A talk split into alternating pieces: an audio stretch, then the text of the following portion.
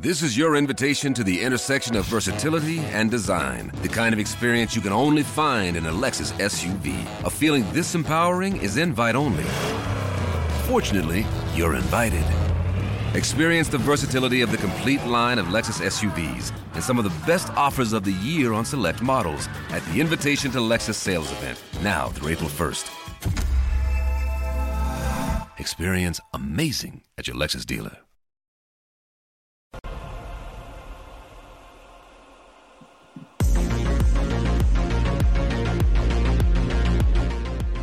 Hockey Mountain High, your go to Avalanche podcast, presented by Superbook Sports and Total Beverage in Thornton and Westminster. JJ Jerez, Aarif Deen, both of Mile High Sports, of course, and Peter Baugh of The Athletic joining us. Um, happy International Hangover Day, of course, to everyone, aka Happy New Year. Uh, we got lots of Avs hockey to get into. Um, of course, today is New Year's Day, the night after the 6 2 loss to the Toronto Maple Leafs, and then we're going to get into that a little bit. We're going to get some trivia at the end of the day and wrap up 2022 with a nice podcast bow for you. So, um, before we get to that, Aarif, Peter, how you guys doing? No, no hangovers, I presume. No, well, I'm probably better than I'm better than Aarif because I'm not a Michigan fan. Um, you're, you're, but I'm worse than Aarif because I'm a Mizzou fan. So. Uh, you probably had a drink, so you're probably feeling a little bit worse than I did. I don't really get too hungover, so I, I'm good there. Um, and I guess I'm not Mizzou basketball. I'm not really a huge Mizzou football fan, but Mizzou basketball is off to a good start, so we're we're feeling good about that. Love that because Michigan football had a, I mean, other than yesterday, a good season. Michigan basketball this year sucks.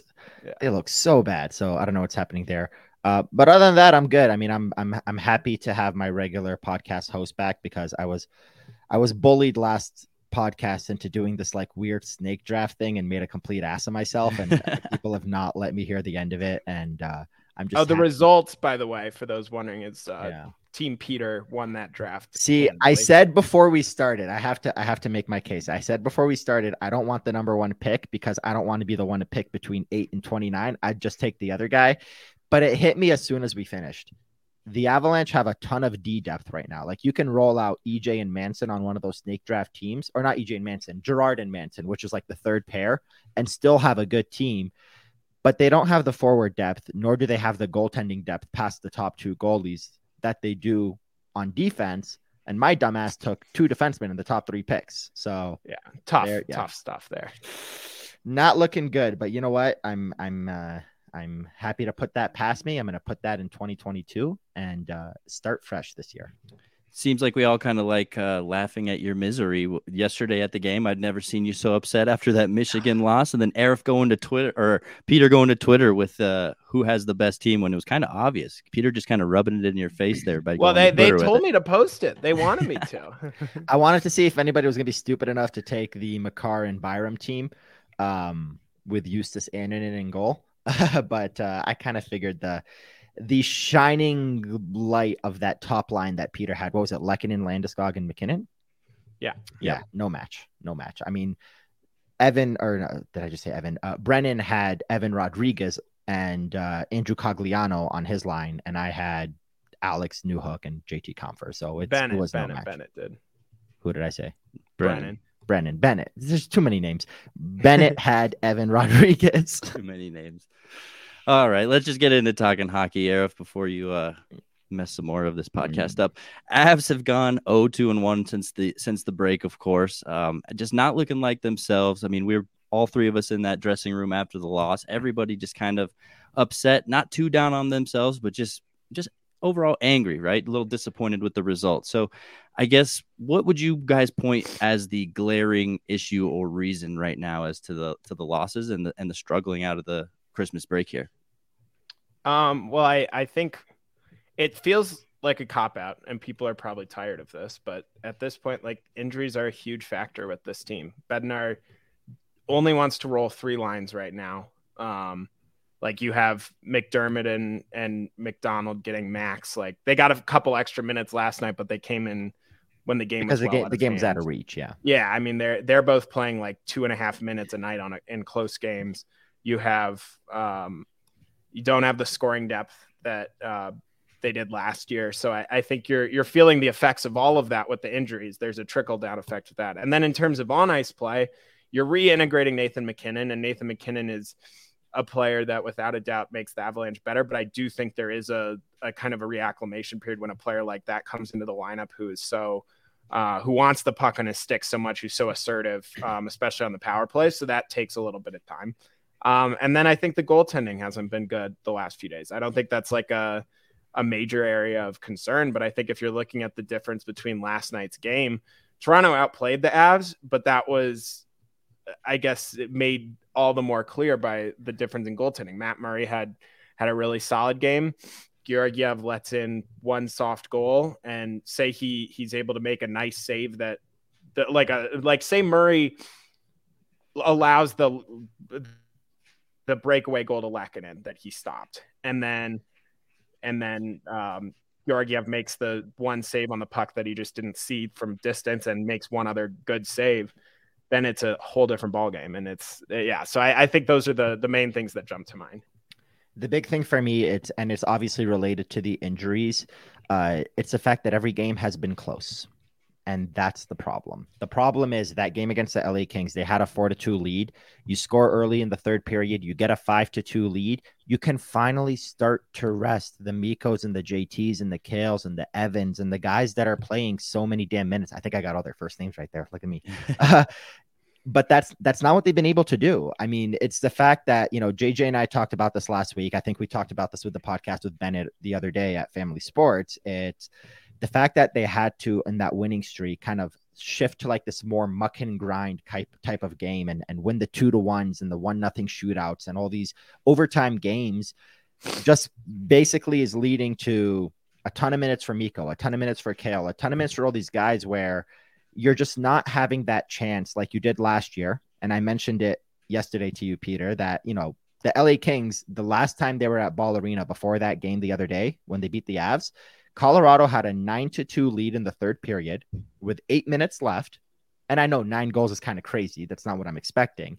But they had a nine to two lead with eight minutes left. The crowd was chanting, We want 10. And Jared Bednar's rolling out his third and fourth liners on the power play, resting Cale, resting Mikko, resting Nate, resting Naz, and letting all these other guys get their minutes up. And then having the game end where I looked at the stat sheet a couple days ago I think Mikko or Nate played like 16 minutes. I think Kadri played like 14. Like you were able to let your top guys rest because the game was so out of reach that you don't have to overplay your top guys. The problem is, I uh, is it the Columbus games? I can't remember the last time the Avalanche had a crazy wild lead where they could do that, where you can play. And no disrespect to him, he's he's way in the doghouse. Alex Newhook can play 21 minutes, and and Mikko can play 17. Like they're not having those chances to do that because every game is close, every game is right down to the wire, or you're playing catch up hockey like yesterday where Devon Toews 24 34, Cale Makar 25 minutes, Mikko Rantanen uh, only 20 minutes, but that's what you said about, you know, eventually getting those other guys in. Sam Girard, 23. Evan Rodrigues. I don't think he expected to play 22 minutes a night when he signed that contract here. There's just some crazy time on ice for a lot of these top guys, obviously MacKinnon aside, because he's getting reacclimated, where they're tired. They're exhausted. And and and for the goalie, eight consecutive starts, he's starting to show his signs of fatigue and weakness. And and that's the exact thing you didn't want to happen with mm-hmm. this team. You wanted to find a way to weather the storm without having it get to this point because this is what happened to the Golden Knights last year. And this is why Golden Knights were Vegas was hanging around the entire time. And then like February, March, April came and it was like falling, falling, falling, falling, and then missed.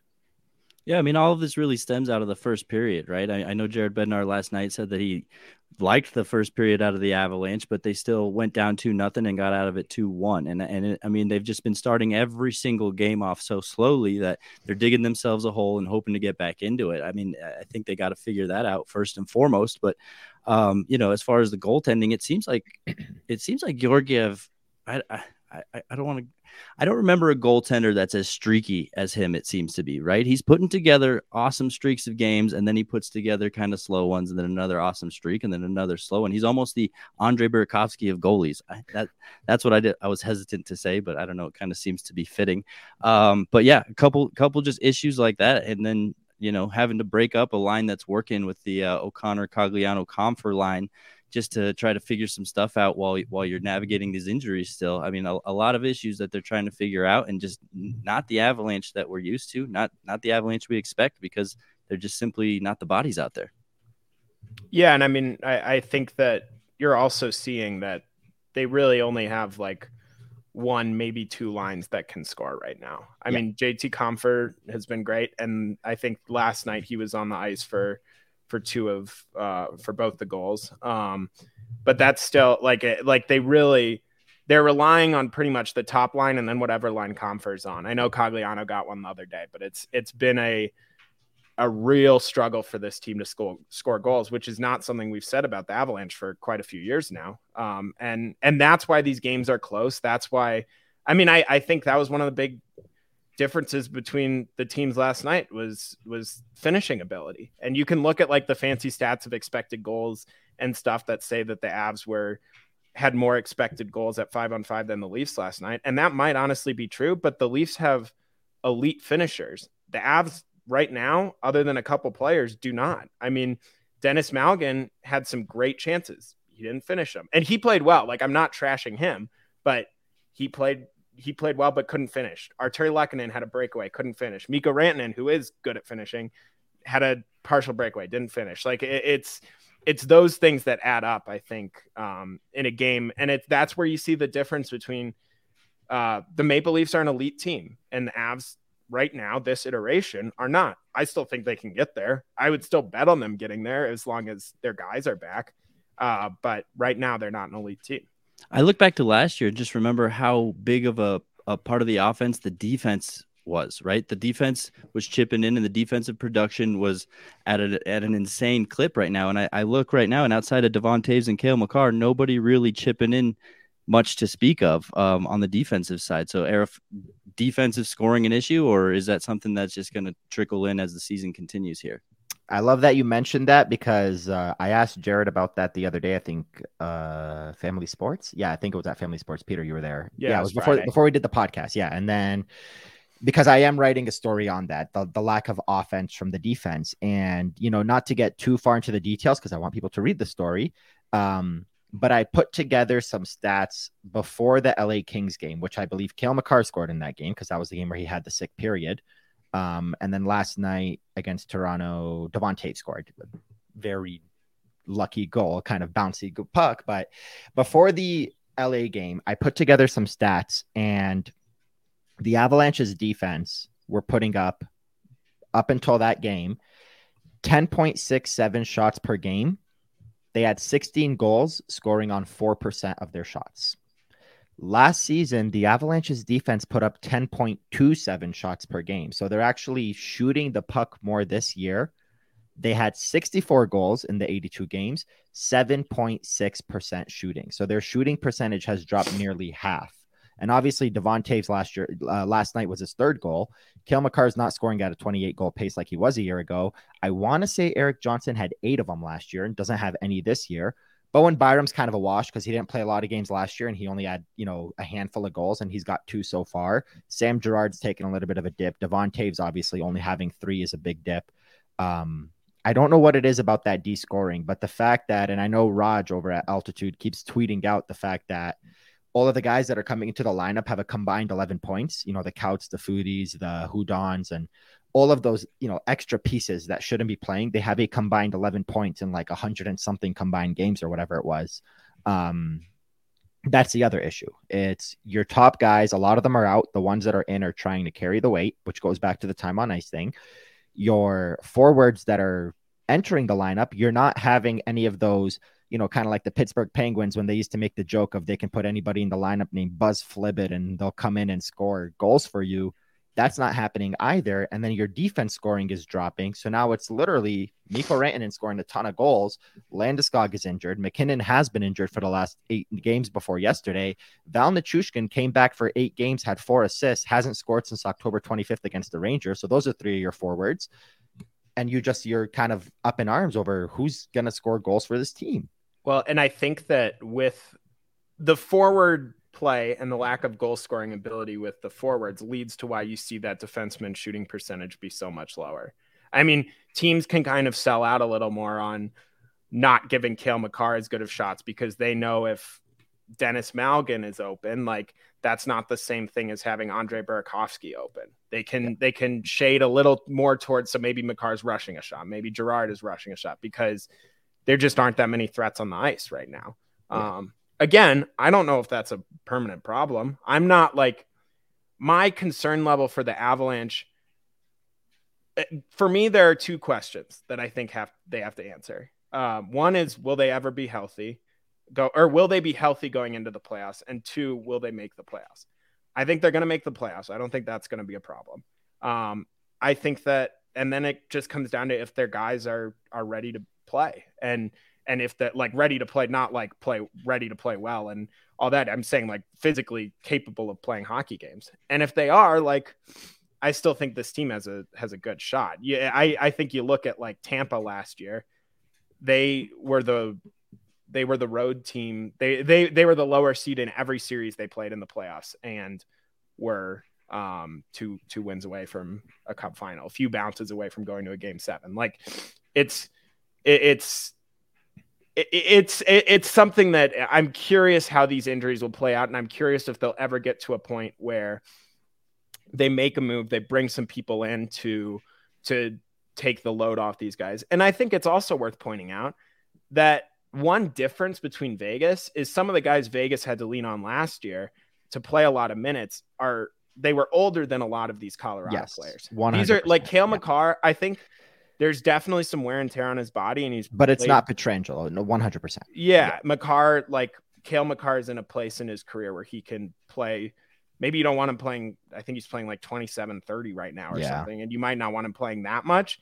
But like he's very capable of playing 26 minutes a night and being fine. Like Nathan MacKinnon is it, one of the most well conditioned players in the league. Um, I think you have a guy like JT Compher who's who's kind of relishing this opportunity at more ice time, and Evan Rodrigues is probably the same way.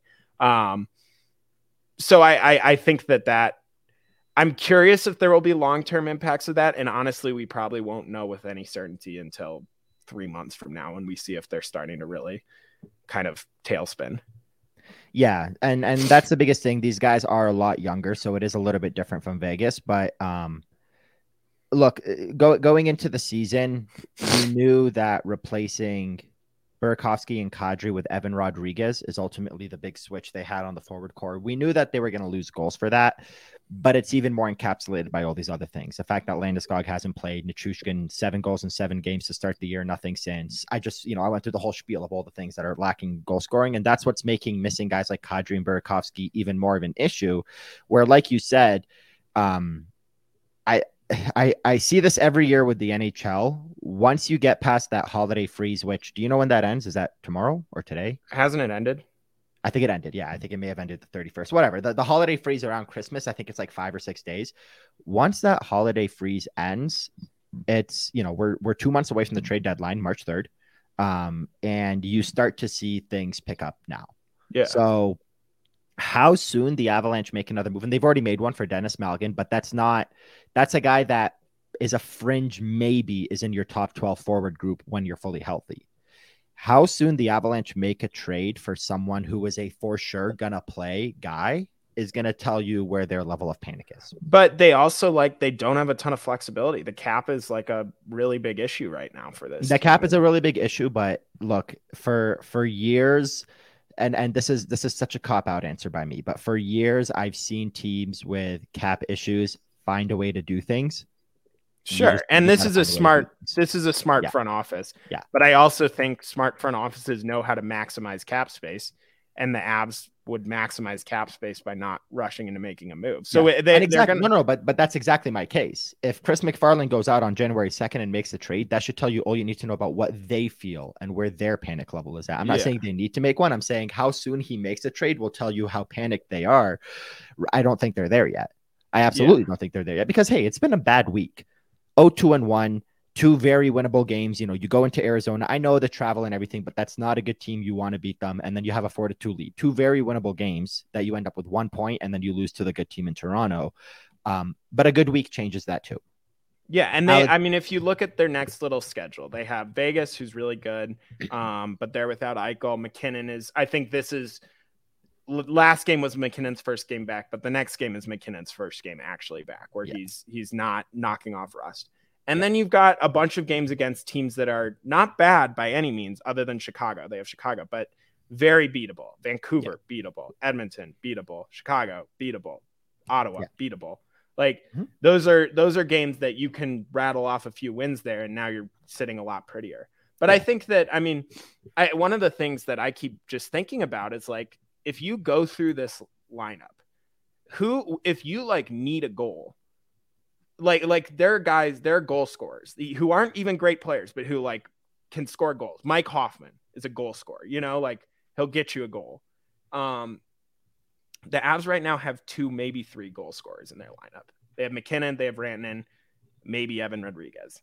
Yeah. Like Lehkonen hasn't is a great player. He's not necessarily a goal scorer. JT Compher has scored big goals, but he's not like a a, a goal scorer like 25, 30 goals a year guy.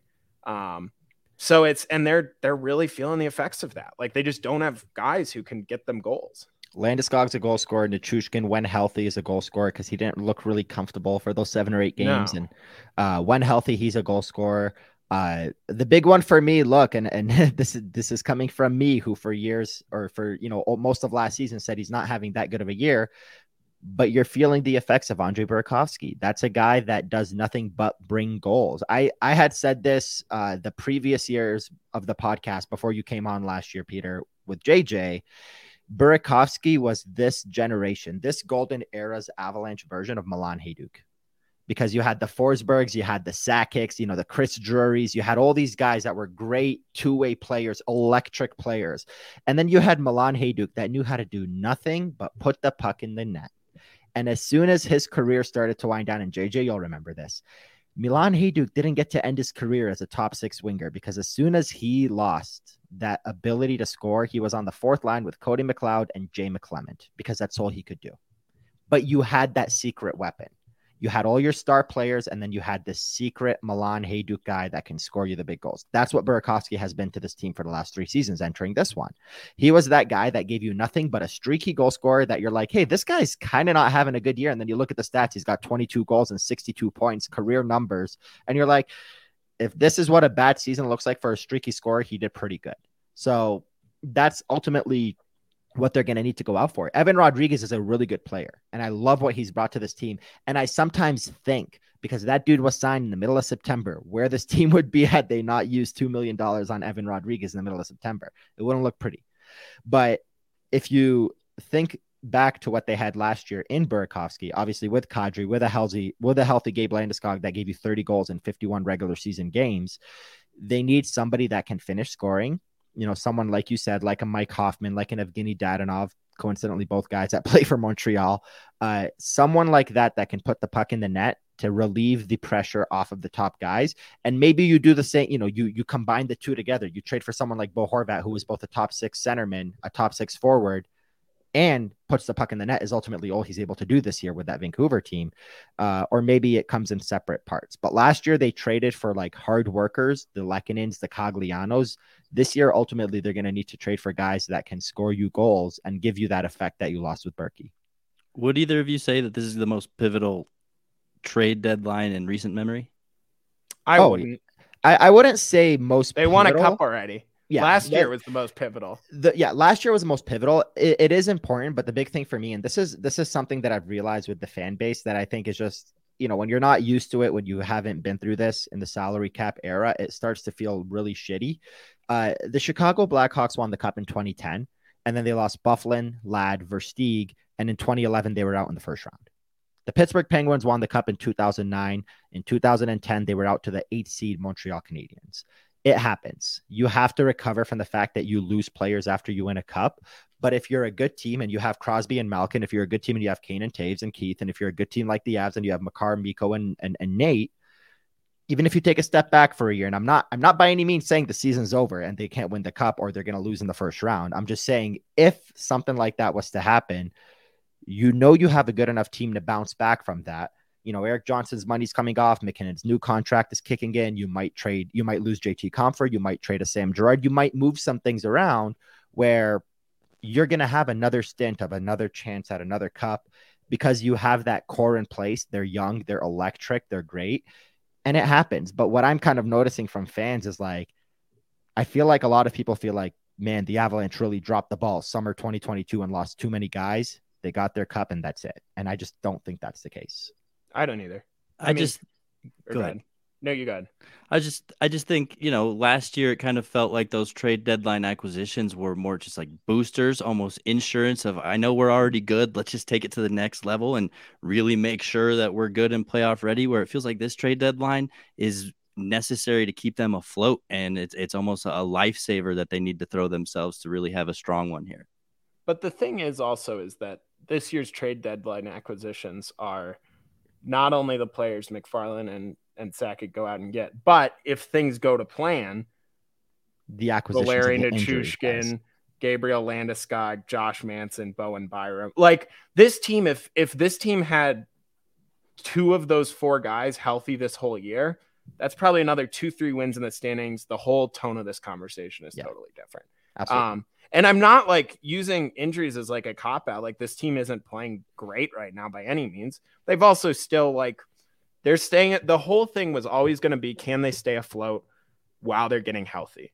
They made it through Nate's injury. Now they've they've got to weather a little more with Val and and these guys out.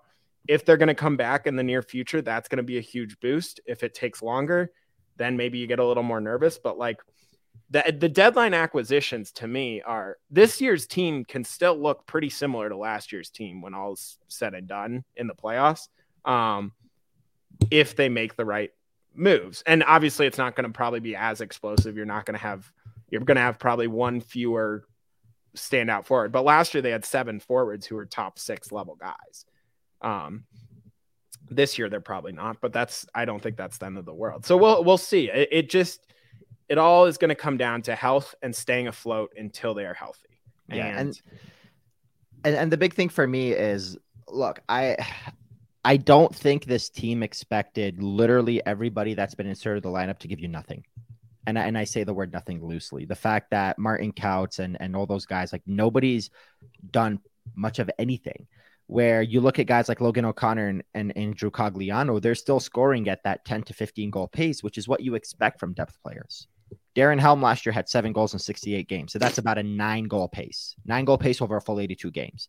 So just by not having Darren Helm in the lineup, you've already lost four or five goals that have been replaced with guys that I think Martin Kaut has three or two, and that might be the highest. He has one.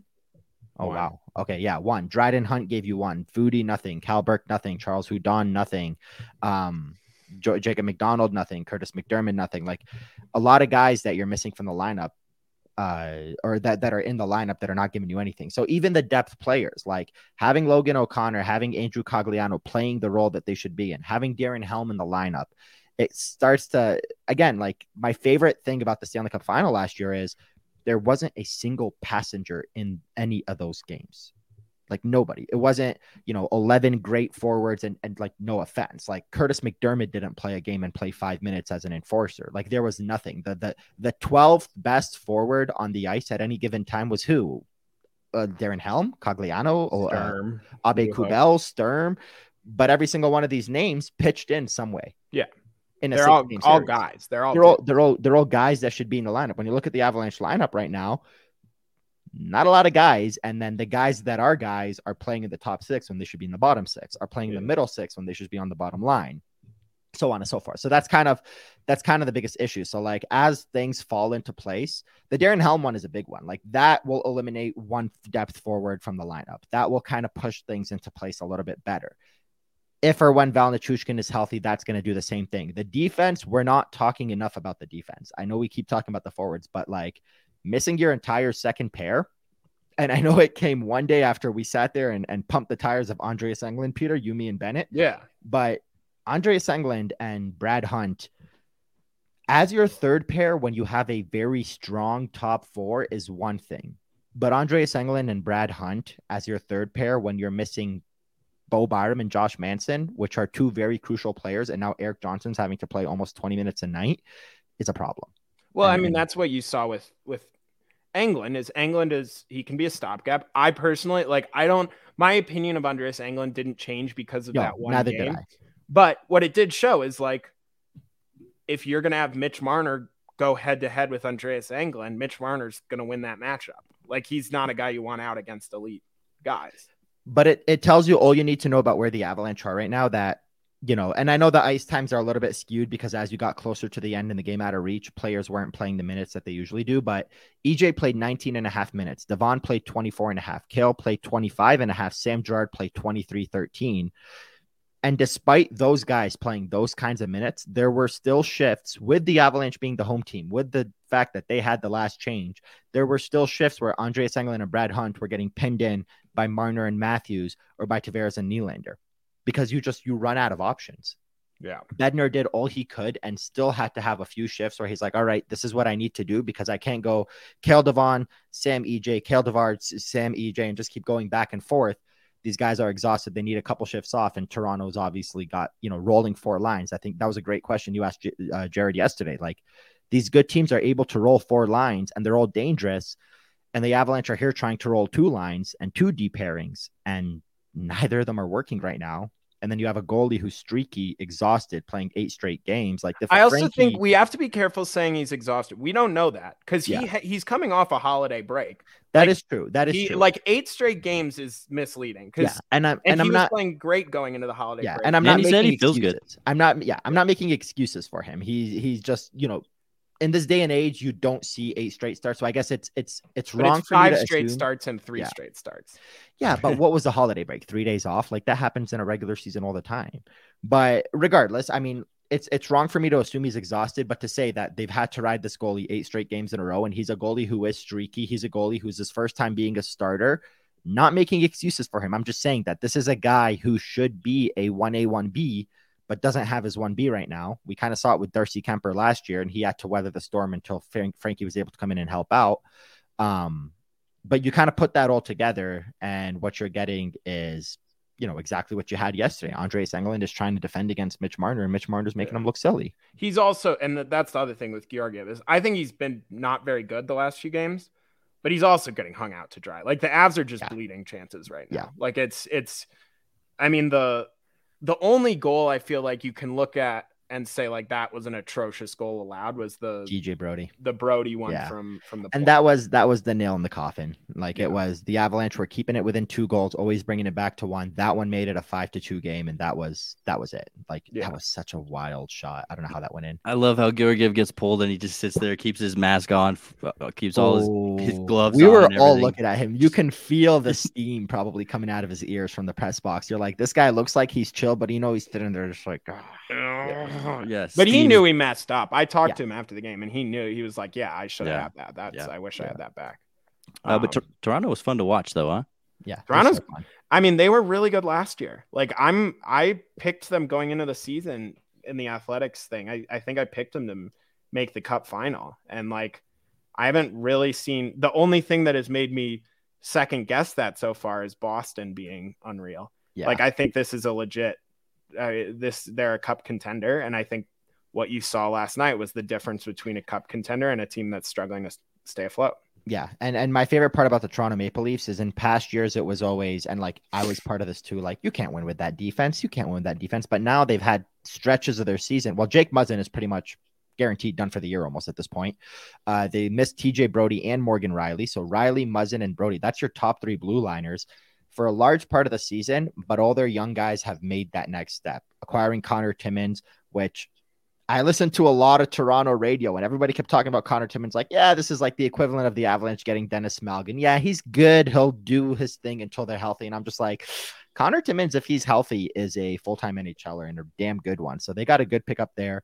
Rasmus Sandin, Timothy Liljegren, the signing of Mark Giordano for under a million dollars, golden, golden pickup for them. Like they actually look like a team that lost game seven, two to one to the Tampa Bay Lightning last year that with a do over with this roster, the way they're playing, could win that game, and then and they could have won that game. The the thing with they could have won that game too. They, they had the a, thing with them losing to Tampa off. last year was that if they didn't have the history of the Maple Leafs in the first round, they win people it. would have looked at that series as like, wow, those were two awesome teams going yeah. at it. Like but the you Leafs, look at it, you look at Leafs it like might have been blew it. Yeah, but because it's Toronto, it's yeah. they blew it. And but if they, I mean, they Vasilevskiy made a huge save in overtime in game six yeah. uh, that would have won Toronto the series. Like if that doesn't happen, Toronto is easily could have been in the cup final against the Avs. You can make a case that Toronto was as good as Tampa last year. Yeah. And Tampa kind of steamrolled through the rest of the playoffs after Tampa until they ran into the Avs. Uh, yeah, because Florida was obviously their next one, and that was a little bit of a that was a sweep. Yeah, that that that was. I mean, Florida season in general was kind of hoaxy after you watch how they played against Washington and all the three on three points they had. So they swept the heck out of them, and then the Rangers won two games and had zero answers after that. Like they really did. Like if Toronto wins, Toronto's probably making the cup final. I mean, it's the same thing in 2021. If Toronto doesn't blow a three to one series lead to Montreal, who ends up going to the final, Toronto probably is in the final. 2019 3 1 lead to Boston. Yeah. 2019 3 1 lead to Boston. Boston made the cup final. This is a really good team that's just losing it's not that they're losing year over year because the Avalanche back in the day made the cup final in 96, 97, 99, 2000, all lost in the Western Conference finals. But that's the big thing. They made it to the Western Conference final before losing those last games, unable to get over the hump. Toronto is just that's happening in the, in the, in the first round where you can look at all these years and say they're the second best team in the East any given year in the playoffs, but they're losing in the first round to the best team, and that's the problem. So, yeah, yeah I, I 100% agree with that. And I look at Toronto this year, and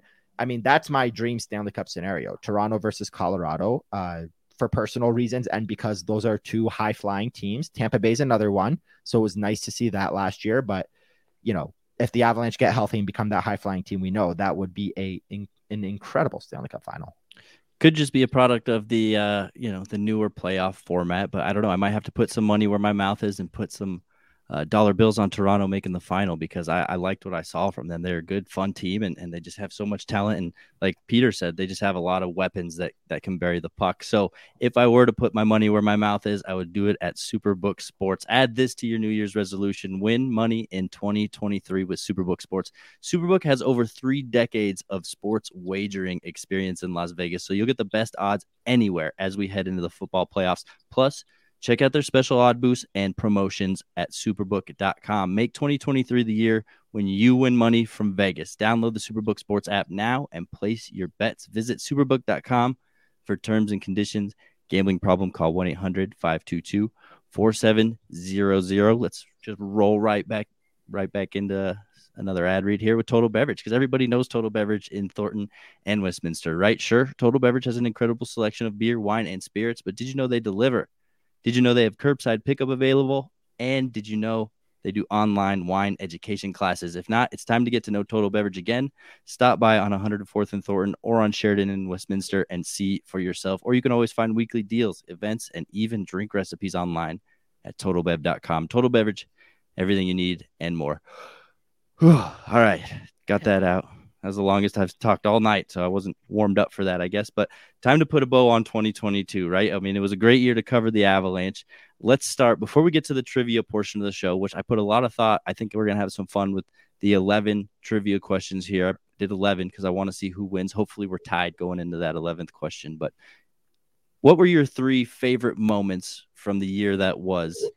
And of course, with the Stanley Cup involved, you know, I'm sure a lot of is going to circle around that. So try your hardest not to just focus in on the Stanley Cup. But, um, you know, what, what would you guys say? I guess who wants to go first? I can go first. Right. Um, I'll start with something back in January of 2022. Um, so I'll, I'll, I'll kind of keep mine in chronological order, not in terms of like memories, but it's probably going to fit that way anyway. Uh, the first one on my list was in January. The Avalanche had a game in Detroit, and you know, I don't know how many fans remember this, but we certainly remember this. Last year, there were not a lot of one-on-ones unless you were on the ro- on the road um, or you requested somebody. So, I did a one-on-one with Darren Helm where I just did a basic Q and A. Uh, I actually remember the day before I, I did the, the the interview with Darren Helm in Detroit. Peter had wrote a story on Darren Helm, and like usual, I'm like, God, I hate when Peter writes a story about a player that I want to write about because like I mean, I'm a humble person, but I'm also well enough to know like I'm gonna I'm gonna I'm gonna take Darren Howell and be like, all right, I'm gonna talk to Darren. I'm gonna talk to a couple of his teammates. I'm gonna talk to his wife, and I'm gonna write this cool story. Peter's gonna be like, all right, I'm gonna fly to Ontario, talk to a fifth grade teacher about his dream of being a hockey player. I'm like, I can't I can't compete with that. So I went with the Q and A, and uh, talking to Darren was pretty cool because Darren's a very he's like a shy, reserved guy, very nice guy, but like he kind of comes off as shy, not robotic, but just he doesn't give you much. And in that interview, he gave me much because I got to ask him about coming back to Detroit, about what it felt like to play here. You can see the emotion in his face as he was answering the questions. I felt it more in that moment than I did during the Stanley Cup final with him. So that was really cool to write that, obviously, for personal reasons and because Darren Helm really, you can tell he appreciated coming back there. And it was just a really cool interview to be a part of. Yeah, that's a that's a good one. I uh We're just doing one at a time, Aarif. Is that what we're gonna do? Yeah, we'll do we'll do one at a time. yeah, we'll do, Puff, I'll, puff, I'll pass. do I'll do reverse chronological and I'll go I, I I mean going to Finland was pretty pretty special and not something I ever would have like seen my career a direction I would have seen my career taking me in like two, three years ago. Um and then I'm kind of in this like I'm in uh like small Finnish town, like 20 miles outside of Turku, Finland, like at Mikko Rantanen's house in like the countryside and like meeting with his dad. And it was like, it, it- that was like a really cool. See what I was- mean? Yeah, sorry. See what I not- mean? hey, you asked me my favorite memories. I'm just trying to. You I know, I wanted know, I know. speci- you wanted specifics. I'm a humble Um, guy. I know.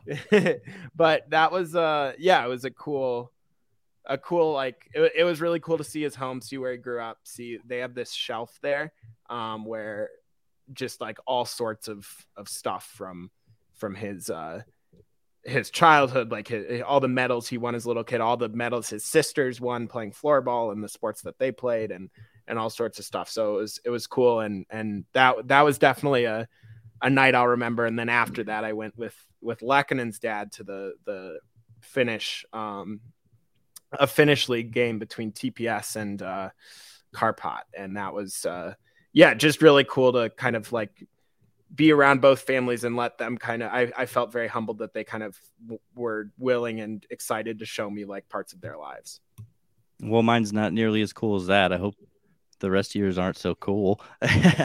no, actually, that's that's the great part of having you on this podcast, Peter. But I'm going to say the addition of Josh Manson, right? In that very first press conference that we got to hear from him, not just because we, we were all kind of taken back by like, wow, this guy is a, a great conversation and uh, a great addition to the team, but it really kind of felt like it was a, a great piece to the lineup that not many people really saw coming. And you're like, all right, I can see how this fits. I can see how this is kind of going to turn this defensive group into, you know, a little meaner, a little tougher.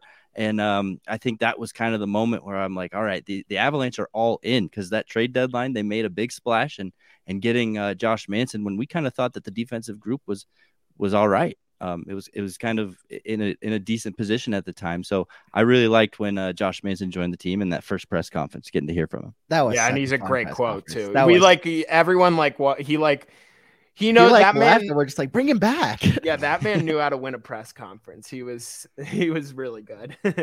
I think after that press box, if or after that press conference, if we ask him one more question about skiing or snowboarding, he's gonna slap one of us. that was a that was a funny press conference. I- Is it me or does it feel like in the short time he's been here already, he's kind of matured both both like personally and physically? Like he's gotten a lot bigger, a lot more muscular, and he just seems to be, I don't know, a little bit more ad- adult, if you will.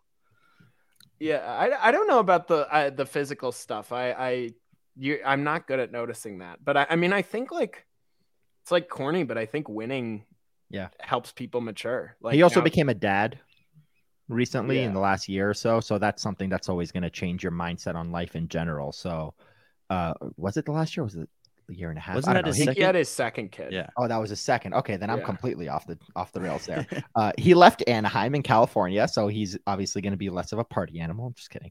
Um, but yeah, no, I I definitely agree with that. Like he he, you can actually see like winning does that to you. Like I don't know what it is. It's maybe it's uh, the combination of winning and signing that contract for four years on a winning team that's gonna you know be in the hunt for the next four seasons that he's here. If he's here for the whole contract, where he's like, yeah, you know, it's time to really settle in and take on a bigger role. And I mean, I think what's what's really cool is if you look at the Avs, the three trade deadline acquisitions from last year that are still with the team. It's everyone but Nico Sturm from from last year's deadline. They feel like they have been on the team forever. Yeah. Like Cogliano, especially. Like that dude is like he's like the elder statesman of the room. Like after a tough loss with Landeskog out, um, when you Yep. just need like a player to talk about like what went wrong, where the team's at, what needs to change, the whole pack of reporters goes to Andrew Cogliano because he's that guy now. And mm-hmm. he's been there. And then sometimes I like thinking I've been, it has been less than a calendar year. Yeah. It's been that he's been on this nine team. or 10 months. Yeah. And, yeah. and, and there's a reason why he's wearing the A on his sweater. Like, yeah. It's and, it's it's he's the biggest one, the one that you feel like has been here forever. And then Lehkonen's playing on the top yeah. line, and so that makes someone feel like they've been there for a while. So um, he's pretty much played like three years worth of ice time this year, so that'll do it. And, um, but yeah, that's that's a good one, JJ. Thanks.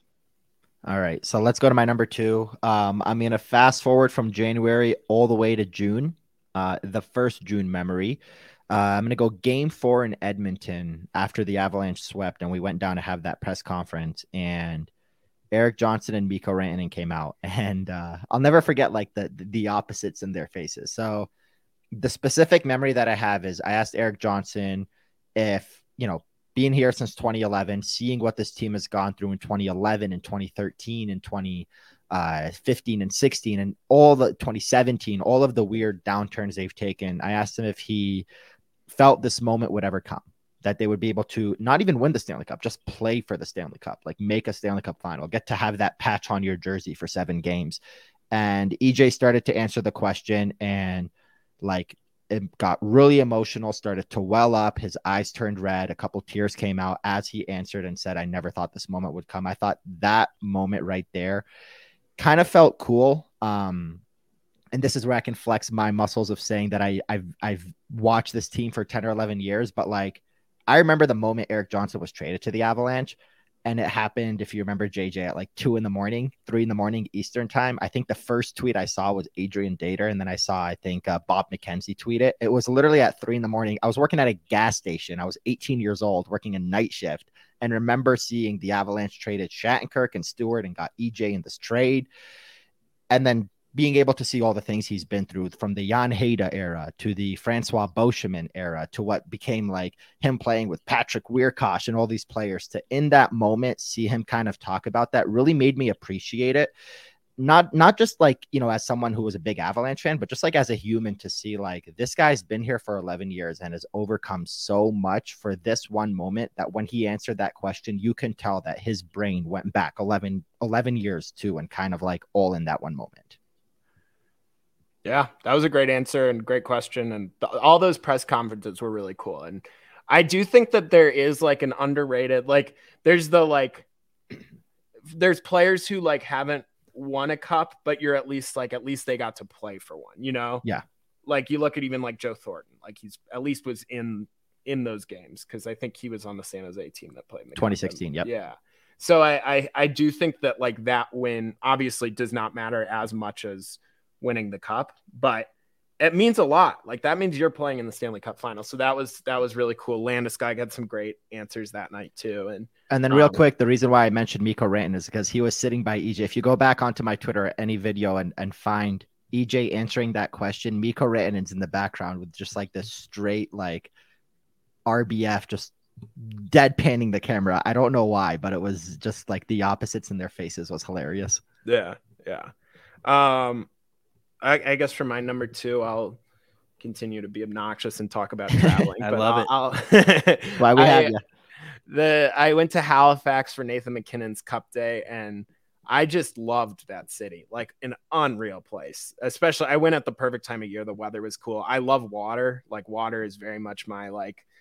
I'm a Midwesterner who grew up on on a river and went to lakes and stuff. So so being on a harbor where there's just water all around you felt awesome. I loved it, and um, and seeing how happy MacKinnon was was pretty eye opening. Just of like, it was this is a guy who works so hard and too hard, maybe, and like yeah. pushes himself and others to like really high levels. And and it's seeing how happy he was, like hearing his best friend. Like I talked to him, and he was like, "I've never seen him this happy," and that was like pretty eye opening to me to like be there for like that moment in his life and it was it was pretty cool and just to see the people who came out and talked to Landeskog and Crosby and like the guys who who were there to Cogliano was there to to come out and support him and um yeah it, it was really special and a great city and a, a really memorable uh, couple days for me So I was actually going to ask about that. It was Cogliano and Landeskog that came out, right?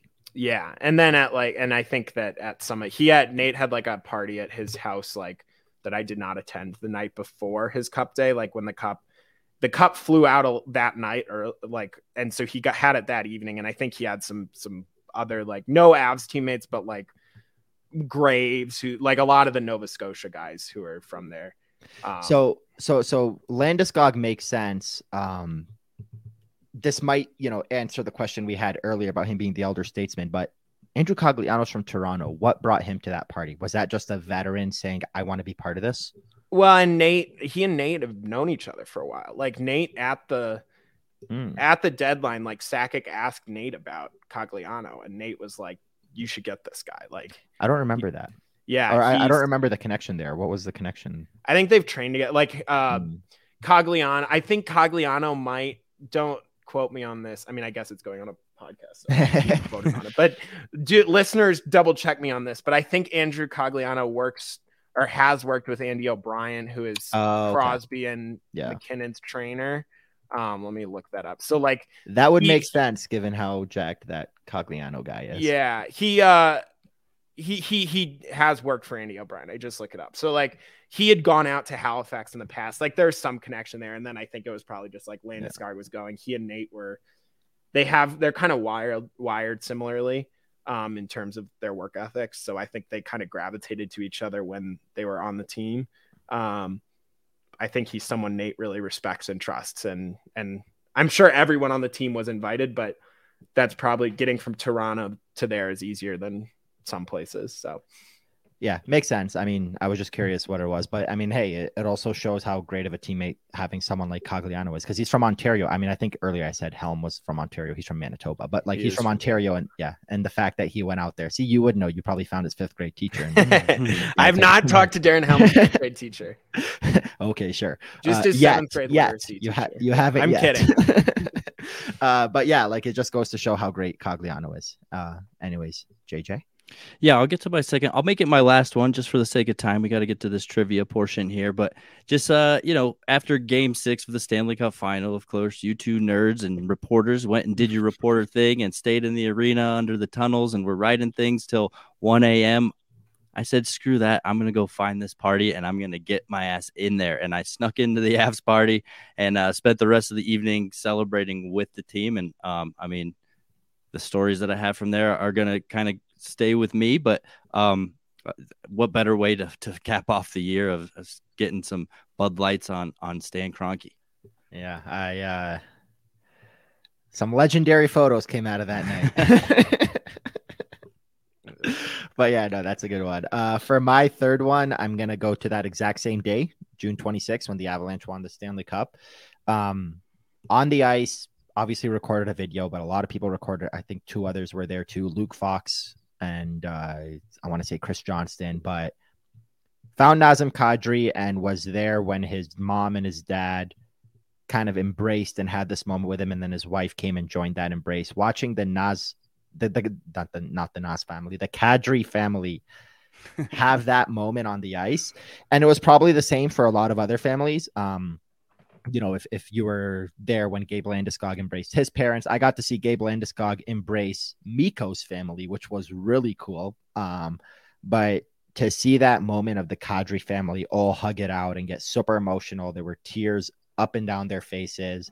Uh, was really cool for personal reasons and just for the fact that it's so. I don't care if it was friggin' Ryan Murray who didn't play a game in the Stanley Cup if you're there for any of these moments for any professional athlete, NHL player, the moment they win a cup to embrace with their wife and their family, and you know, if they have kids or whoever, it is such an epic moment. It's raw emotion. It's the first time they see each other after that cup was won. That was by far my memory of 2022. Yeah, I mean, I, I think I would. I'm not going to use the on ice because Aarif kind of covered it. I mean, you see those moments, and it's really yeah. special. Whether it's Nathan MacKinnon, who's the superstar, or it's Darcy Kuemper, who's the starting goalie, or it's Nico Sturm, who's a fourth liner. And it, it, it was special. Jack Johnson. Jack so Johnson cool. was, Jack he Johnson was, was so I talked great. to like multiple people who were like, of all so the players, Jack Johnson was the happiest person. so happy for him. Yeah. He was just everything about that man was just so just a humble man all around and then and then to see him on the ice afterward you just you you could not feel happier for a guy. Totally. Um and then i'll go with my uh with my last one. I wrote a book um so i was proud of that. And um definitely something i um i guess was one of my goals like to to do at some point. And i i was happy i had the opportunity. So that um hopefully it won't be the last one. It's definitely it might be the last one for a little bit. It, it warped me of some energy, but it uh um yeah, I think that's something I'll remember from 2022. I, I cannot wait to read. I was supposed to read it Christmas Day, but I instead watched football all day. Thanks, NFL. but uh, hopefully on my flight next week, I got a couple flights coming up in this month, uh, including an avalanche road trip. So hopefully I'll I'll get it done on an airplane somewhere. But I'm excited to read that. You gave me a little snippet of something Val Nichushkin related, which I'll let people read and find out. But I'm just so excited to get into this book. I'm sure that bad boy is crushing it in the sales. So hopefully. um, all right. This is the part we were all waiting for the 2022 trivia, guys. Keep in mind, um, we're going to work on a one point basis. Some of these questions have three points involved in them. So, Aarif first Peter, this is all going to be regular season related. So, all of these stats are coming January 1st to December 31st, 2022. So, it'll combine last season and this season regular season games. Exactly. So, starting with number one, this one's kind of a low hanging fruit, but I wanted to start off a little bit easy. Connor McDavid had the most points in 2022 regular season play with 143. Who was second? Should we say it at the the same time, or how, how do we do it? We'll do one at a time. You start first. I'll go second. I have I have two or three names in my head that I'm choosing between. So I'll wait, so are, we're gonna flip flop. Who yeah, goes we'll first? We'll you go first on this one because I think I know it. I don't want to give you the answer. Uh, okay, so I'll keep gonna, score. All right, I'm going to make this decision right now together. The three names that are coming to mind for me are Mitch Marner, Johnny Gaudreau, and Matthew Tkachuk, because those are three guys that all had 100 points last year and all have a lot of points this year. The thing is, Marner had a slower ish end to last season. Gaudreau is a point per game this year, but Tkachuk is on fire this year. And I know that that Calgary line was so good last year. So it's it's either Gaudreau or Tkachuk. Um, Give me a sec. You don't have a sec. I'm gonna have... say I'm gonna say Matthew Tkachuk because he has more points this year, and they probably had the same amount of points last year. It's Leon Draisaitl. Oh fuck! I didn't even think of him. I have it as Matthew Tkachuk, 121 no points. Who was third? I don't know. I do have Mikko at 12th with 107. Matthew Tkachuk was second. Yep. So it wasn't Draisaitl. Correct. So Aarif I did not even think of Draisaitl. I am such an idiot. Aarif was, gets the point. I All can't right. believe that. I thought, I thought it was title. I thought it, I I almost want to search it, but I don't want to. I'm going to search that at the end of this. I'm I I almost was like for sure it's Mitch Marner, but I I knew they started they had a slow ending last year, and he's only a little over a point per game this year. Johnny Gaudreau's a point per game this year and was hot last year, but Matthew Tkachuk is hot this year. I was sure. We'll see. We'll see. Uh, I mean, who there's a do you have the, I had a problem navigating the NHL. You have the games played. Well, the thing is, if you remember, Peter, last year, Leon and Connor both had like 60 points in 30 games, and then only, and I use only loosely, ended with like 110, 115. So, like, technically, Draisaitl was like a point per game for the last 45, 50 points of the year. 50 games How many did you say Tkachuk finished with? 121. Yeah, I have. I didn't look on the NHL site. I just looked through the game logs, but Draisaitl had like 116. So wow, yeah, just a little little behind. Yeah. But that's the thing. Like even if I remembered him, I probably wouldn't have picked him because again, McDavid and Draisaitl were kind of a point per game for like the last 40 points, 40 games of the regular season. But the Calgary line progressively got yeah. better, where I think they each had like 60 points in their last 40 games. Like that was the best line in the NHL last year. Yeah. On to question right. two. Peter, you go first here. Okay. Only two defensemen in the top 50 um, in points. That's Cale Makar and Roman Josi. Which one leads the other in points? And could you take a stab at where they rank?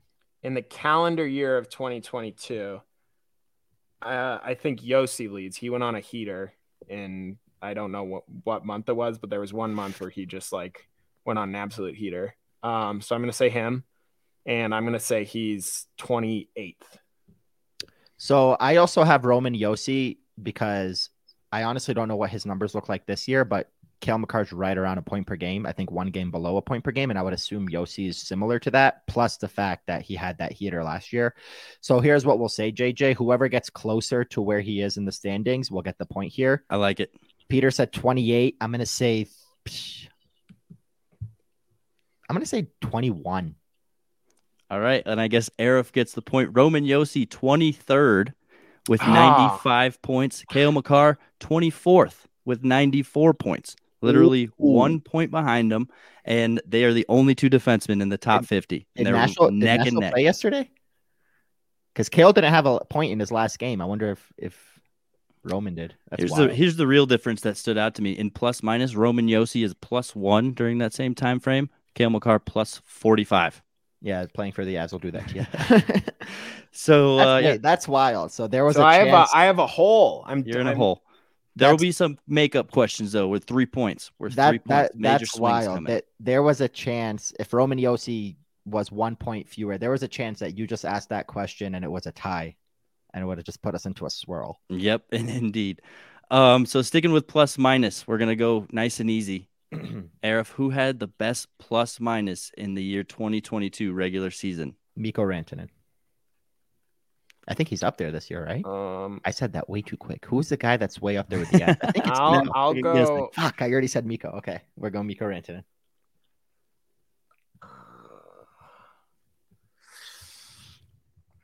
I'm trying to think of who ended the year well. Um, I don't even remember who won the last regular season in it. One of the Flames did. Oh fuck, Um, Mikko's a plus six this year. Oh, that's right. Nah, Mikko's a plus six. Who on the Avalanche is like a plus twenty. Someone I thought it was him. I'm gonna say Lindholm, Elias Lindholm. Oh. It's a good guess. You were close. You were on the right track with the Flames, but it's Is it actually Matt Tkachuk? Tkachuk. Yep, Damn, exactly. that guy had a year. It's a A reason why he was traded traded for Weegar and Yeah, Yeah, I was Gaudreau. debating. I knew it wasn't Gaudreau. I knew it was someone on that line. But JJ. know I don't, one. I don't want to pull up the Avalanche's stats page. Pull up their page and let me know who's leading them this year. Erik thought- Johnson, Oh, okay. or he was at least a few days ago. Hmm. He had a couple minus games though. so- Why did I feel like there was a forward on the Avs this year that was like a plus fifteen, and why would No. I think it was Mikko? there isn't? Yeesh. I know Mikko was a minus three yesterday, so that didn't help. All right, Peter. Here's the one you've been waiting for. This is a three point question, and you nobody, nobody go got points there, right? Nobody got points on that one. Do I get a half point? No, No. I don't. I don't. I would have asked two. All right, we're looking at power play goals here. All right. One point for each one correct. Who were the top three players in power play goals during the 2022 calendar year? We'll should we alternate. should we write it down so that we we can so that we don't aren't based with each other? We Yeah, can put it in the chat good at the same time. Actually, no, no, no. And- write it. Write it on a. Do you have a paper by you? I wish I had the Jeopardy music queued up. All I've got is feeding the ducks. I'll play feeding the ducks. this mile high sports envelope. That's what I'm going to use. Hey, feeding the ducks. Top three power play goals. I'm going to say this guy. I'm going to say this guy. And I'm going to say This music is killing me. this music is actually great. This is a, a major chance for a swing here, guys. do I need to have the order of No. them? Or... Just Okay. wh- whatever the top three are. right, I have my Right. three. So do I. All right, Peter, you go first. Show them, up, show 'em Um, up at the camera as you read them.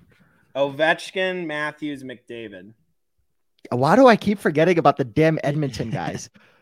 and Matthews. I got Ovechkin, Rantanen, and Tkachuk. And Tkachuk was simply because we keep talking about him. Wow, neither of you got any of them. Holy cow! I'm going Draisaitl at 24, Kirill Kaprizov 22, Mm. David Pastrnak at 21, Mikko Rantanen is 21st with 13. He hasn't had many this year. I'm gonna stop picking Mikko for anything ever. so we're still two to zero. Two to zero. questions. Aarif in the lead. Here we go to the fifth question. Who leads the league in time on ice per game Oh, For the calendar year. for the calendar year, regular season only? who's the defenseman that played a lot of minutes? So eh, wait, there's is there a games played minimum? I guess time on ice per games played. Yeah, we'll call it t- 20. okay, That it, it, it won't That- matter. I'll just Ma- tell you that. Okay, make it a bigger no. So it's someone who's a regular. Yes. Okay, that's all we need to know. Um, oh, frick. Whose turn is it to go first? I think it's my turn. It's your turn. I really want to say Cale because of this year. Uh, who's a defenseman on a team that plays a lot? I, I wish I, I wish I would say him, but I'm gonna switch it up. Adam Fox, New York Rangers. If if I so it's Drew Doughty, I think. Oh, but I guy. didn't know because of the games played because he missed time at the end of last year. But I know he's second on time on ice this year to Cale, and he plays a lot. It's either him or Thomas Chabot. I'm gonna go Doughty. Guys, it's Cale Makar. 26 Oh, 37. Drew Doughty was second. Why did I have to go to Fox for guys no reason? I was trying to remove the for that one. avalanche bias. Rantanen fucked me twice. We're gonna keep the feeding the ducks music playing. I like it. Um, all right, on to question six. Two nothing. I hope I hope I didn't make these too hard. Sorry, This is guys. like every avalanche win. this I'm really 0 1 and 0 though, or I'm really 0 1 and 1. all right, fair enough. Fair enough. for the yeah. Hopefully, we'll see if it comes down to to a tie This is break. my redemption for the snake draft. All right. We um talked about Georgiev being tired early in the episode tonight, right? So which goalie has seen the most amount of games played in the 2022 calendar year? I'm so happy you said games played and not shots. Who's a goalie that's been ridden? Oh, this one should be easy. Go, Peter. You start. It's your turn. Playoffs included or not included? Only regular season. I'll go Shesterkin. I was gonna say him, but last second I was switching it up. Connor Hellebuyck. Ding ding ding ding ding. Aarif with the third point. Connor Hellebuyck. I do remember Georgie had that like 11 1 and 1 stretch the end last year. I know he played a lot in March and February. Hellebuyck was Hellebuyck's never had a backup. 70 games played, 36, 27, and 7 in that stretch with a .916 and 2.8 goals against. UC he was a close second with 69. he- that's a good one too. He was he was bad last year too, so that's a lot of that is this year's good numbers. All right, three nothing. Aarif taking a, a lead. You still have three more three point questions, Peter. Wow. So don't don't be sad. I'm a little sad. I think I made these a little bit hard. Um, they're they're fun because they're like there's and it's much- really three to one because I really got a point on. all right, we'll give you a point. Three to one. no no no no no. We're giving who, him one. Who, who did he pick? He picked the other Calgary guy. No, no, no. We each got Josi over Makar. Oh, okay, okay. Yeah, yeah, yeah. No, that's true. Okay, yeah, three one. All right, sticking with goalies here. Question number seven: Which goalie has had the most shutouts in the calendar year of 2022? Ooh, I know who I'm gonna say. well, you're going first. Oh shit, I am going first.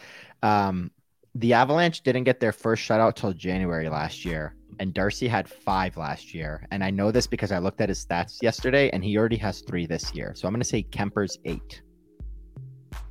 Well, that logic makes. I wouldn't have said that, but that logic makes a lot of sense. Yeah, Um, I was just looking at his stats page yesterday. By the way, Kuemper's a 920 this year, even though he's 10, 9, and 3. The Capitals are hanging him out to dry.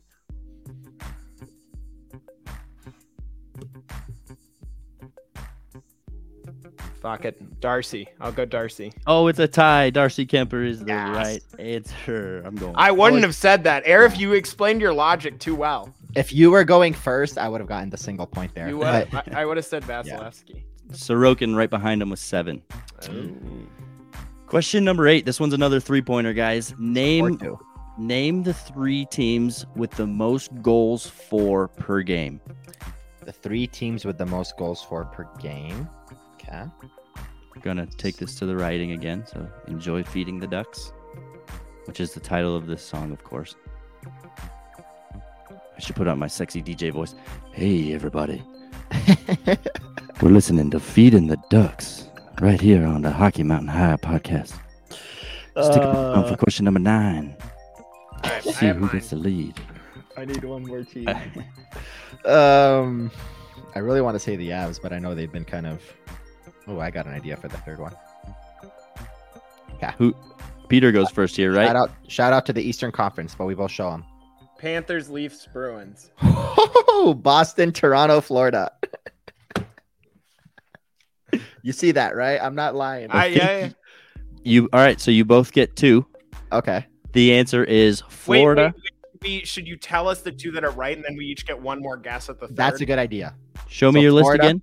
Boston, Toronto, Florida. We both Okay. had The two that are correct are Florida at number one, Mhm. Toronto at number two. All right. Let's Should write we them say down. the third? No, no. should Write, write them down and show them at the same time. We're either each getting one or each getting none or e- whatever. Um. All right. mm, Gotta hurry. We gotta hurry. seconds. Time's crunching. Okay. Time's crunching. okay. Oh, There we go. I got it. Ready? Oilers. Colorado. Neither of you get it right. Tampa Bay. Ah, I almost said Tampa. I switched it. See that that right there, that scribble, that's a T for Tampa. I had Avs, and then I was like, oh, the Oilers. All right, I'm giving you two points each. Six Okay. to three right now. six to four. Six to four. It was four to two, and then six to four. All right, Yeah. six to four. But four. Aarif has the tiebreaker. So with that, which three teams are the f- ha- uh, have allowed the fewest goals against? Have allowed the oh, not scored the fewest, allowed the fewest. Allowed the fewest goals against. Okay. Mm. I hope everybody's enjoying this. I don't know. This is so fun. I am having a blast. um, number three.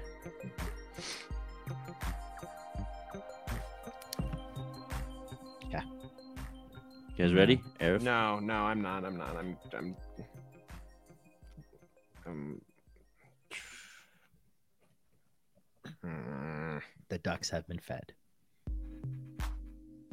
Should I change up the tune? If you got another one, All right, we're going with this one called Night Driving. I don't know what kind of inspiration night driving could bring, but here it I don't. I don't like my answers. I Neither think I'm. do I. gonna- All right. ready? All right, say 'em out loud. Colorado, Boston, Rangers. I have Colorado, Boston, and the Islanders. I almost went Islanders. Aarif gets two. Peter gets one. The answer is Boston, New York, followed by Carolina. Man, Oh! Colorado really. Oh, that's a good one. Colorado really dropped the ball this year on the 22 stuff. This, yeah, you're not lying. When I was going through a lot of the NHL stats, the 2022 is, is just absolutely bringing the Avalanche down. They're right around the middle. It's because Of of, the these pack and a lot of things. months, yeah. Well, all right, they right, got guys. The one cup in 22, so they're good. We're winding So, down. We have two more questions Six, here. four, eight, five now. I've got eight five, two questions. One of them's a three pointer. So, number 10, Kurtis MacDermid leaves the Colorado Avalanche in penalty minutes with 87 minutes in 2022. Who was second On the Avs or Yep. Oh, on the Avs. I know this one. I think. Mm, I don't even know where to go. Fuck. Peter's about to get a point. He deserves one. We want to make this tight. I'm ready. All right. Oh shit. Aarif's turn to go first. Ah shit, it's not that guy either. He doesn't play here anymore. Um, um, I don't know why I was writing. It's not down. Cody McLeod, Aarif. Well, I was first gonna say Landeskog, but he missed a chunk of the season, and then I was gonna say Kadri, but he's not here. So I'm gonna go ahead and say the king of two-minute minors, Mikko Rantanen. I'm gonna say Josh Manson. Aarif is on fire. No tonight. way. Mikko Rantanen with He finally- 66, Finally, came followed for by me. Nathan MacKinnon with 56, and then Josh Manson. Peter. Man, if he was here the first two months of the year, I'd be. Yeah, that's the thing. I wonder what Kadri's numbers were to close out the year before going to Calgary, because he probably had more than 66. All right, guys, this one's a fun one. I made it the 11th one, a little kind of a bonus. I was hoping it was tied to make it that more exciting. It's nine nine five. This one's sticking with the Colorado Avalanche. Most shootout goals in Colorado Avalanche history. Give me the top three Oh, Peter's got no chance. Ever? ever, worth Fuck. one point each. I think you can. I think you can do it, Peter. I know two of them. you already know them. God damn it! I don't know if I know them, but like I'm making good educated guesses on two of them. I got to make this a little more Peter friendly, I guess. I don't know why you're having such So- an easy time. As soon as you go with the history, well, I mean, I thought he would do better with the season, but as soon as you go to the history, I mean, that's that's. I it. got thrown off when Lindholm was wrong, and it just messed me up. All right, I have three. There, So do I. I'll probably get two, and Aarif will get all 3 I'll probably get two as well. Who do you got? um, Sakic, Forsberg, MacKinnon. Forsberg wasn't here for shootouts. You can re- you can replace that one. Wait, they when did shootouts start? Oh, after the 05 lockout. So Sakic was only here 06, 7, 8, Ah, shit. and then injured in nine. So no, redo redo yours. I saw I saw one name on yours, so I, I won't use that one. If I had more Avalanche centric questions from the last three years, I bet you Peter would have smoked you. No, he would. Uh, th- look, a lot of these questions are straight up. Like, There's just air of questions. No, Oh, no, you're- no, no, no, no. A lot of these questions, like Miko Rantanen, I just threw shit at the wall with him getting a lot of minors. I should have gotten Cale Educated Makar guesses, I guess. Yeah, I I'm copying one of Aarif's answers that I saw. But What do you MacKinnon, got? O'Reilly, Rantanen. So O'Reilly's the one that I didn't know much about. I got Wolski, Hejduk, and uh, O'Reilly. Where is it? I haven't even heard of Wolski. Wojtek Wolski had a season where he was like nine for twelve or some crazy ass number. Aarif, you did it. All three No, Milan Hejduk, number one at 25. With that Wojtek wrister. Wolski, number Yep. two at 18. Matt Duchesne Oh, Duchesne had more than Ryan. was actually tied with Wojtek Wolski for second at also 18. MacKinnon gonna- tied for tied with Svatos for 12th. Oh, Svatos. Oh man. With 12, I mean, sorry. Uh, I'm gonna I'm gonna find the video. There's a video of like, was it what season was that? Wolski went nine for his first nine, and then ended like nine for twelve or something. And he's just scored the sickest shootout goal, one after 2010, maybe 2011. Do you remember? No, Do you remember him even having that kind of a year? not really, no. Okay, I'm, I'll find it and I'll send it to both of you guys, or I'll, I'll tweet it out. One last fun fact based off percentages alone and current players, your shootout order, Rantanen should be first. He is 36.8%. He's only taken 19. MacKinnon second, 34. Erod. Gabe Landeskog, 30%. I think it, I, I'm, I'm wondering if it's in an Avalanche sweater or if it's just career. And Erod probably there's probably like a minimum. Like I'm sure there's some who have like hundred percent, but have only done one or something. Wow, here is an article Lethal Shootout Artist by Brendan McNicholas, May 8, 2009. He is simply stated, stated the NHL's most lethal shootout artist. The Avalanche forward is 17 for 26 in his career, uh, but in this one particular season, uh, he set an NHL record, which maybe has been beaten by then, with 10 shootout goals and 12 tries. It was the freaking 08 09 season when the Avalanche sucked and drafted Duchesne and O'Reilly, and he was 10 for 12. I can't believe I remember that. Anyways, go on. I think that's where we need to leave it. this is dragging on. Peter, sorry. All right. You, you won the by a lot more. Did you that. ask me something? I didn't hear. I did you? No, I, I just said sorry. oh, I that's okay.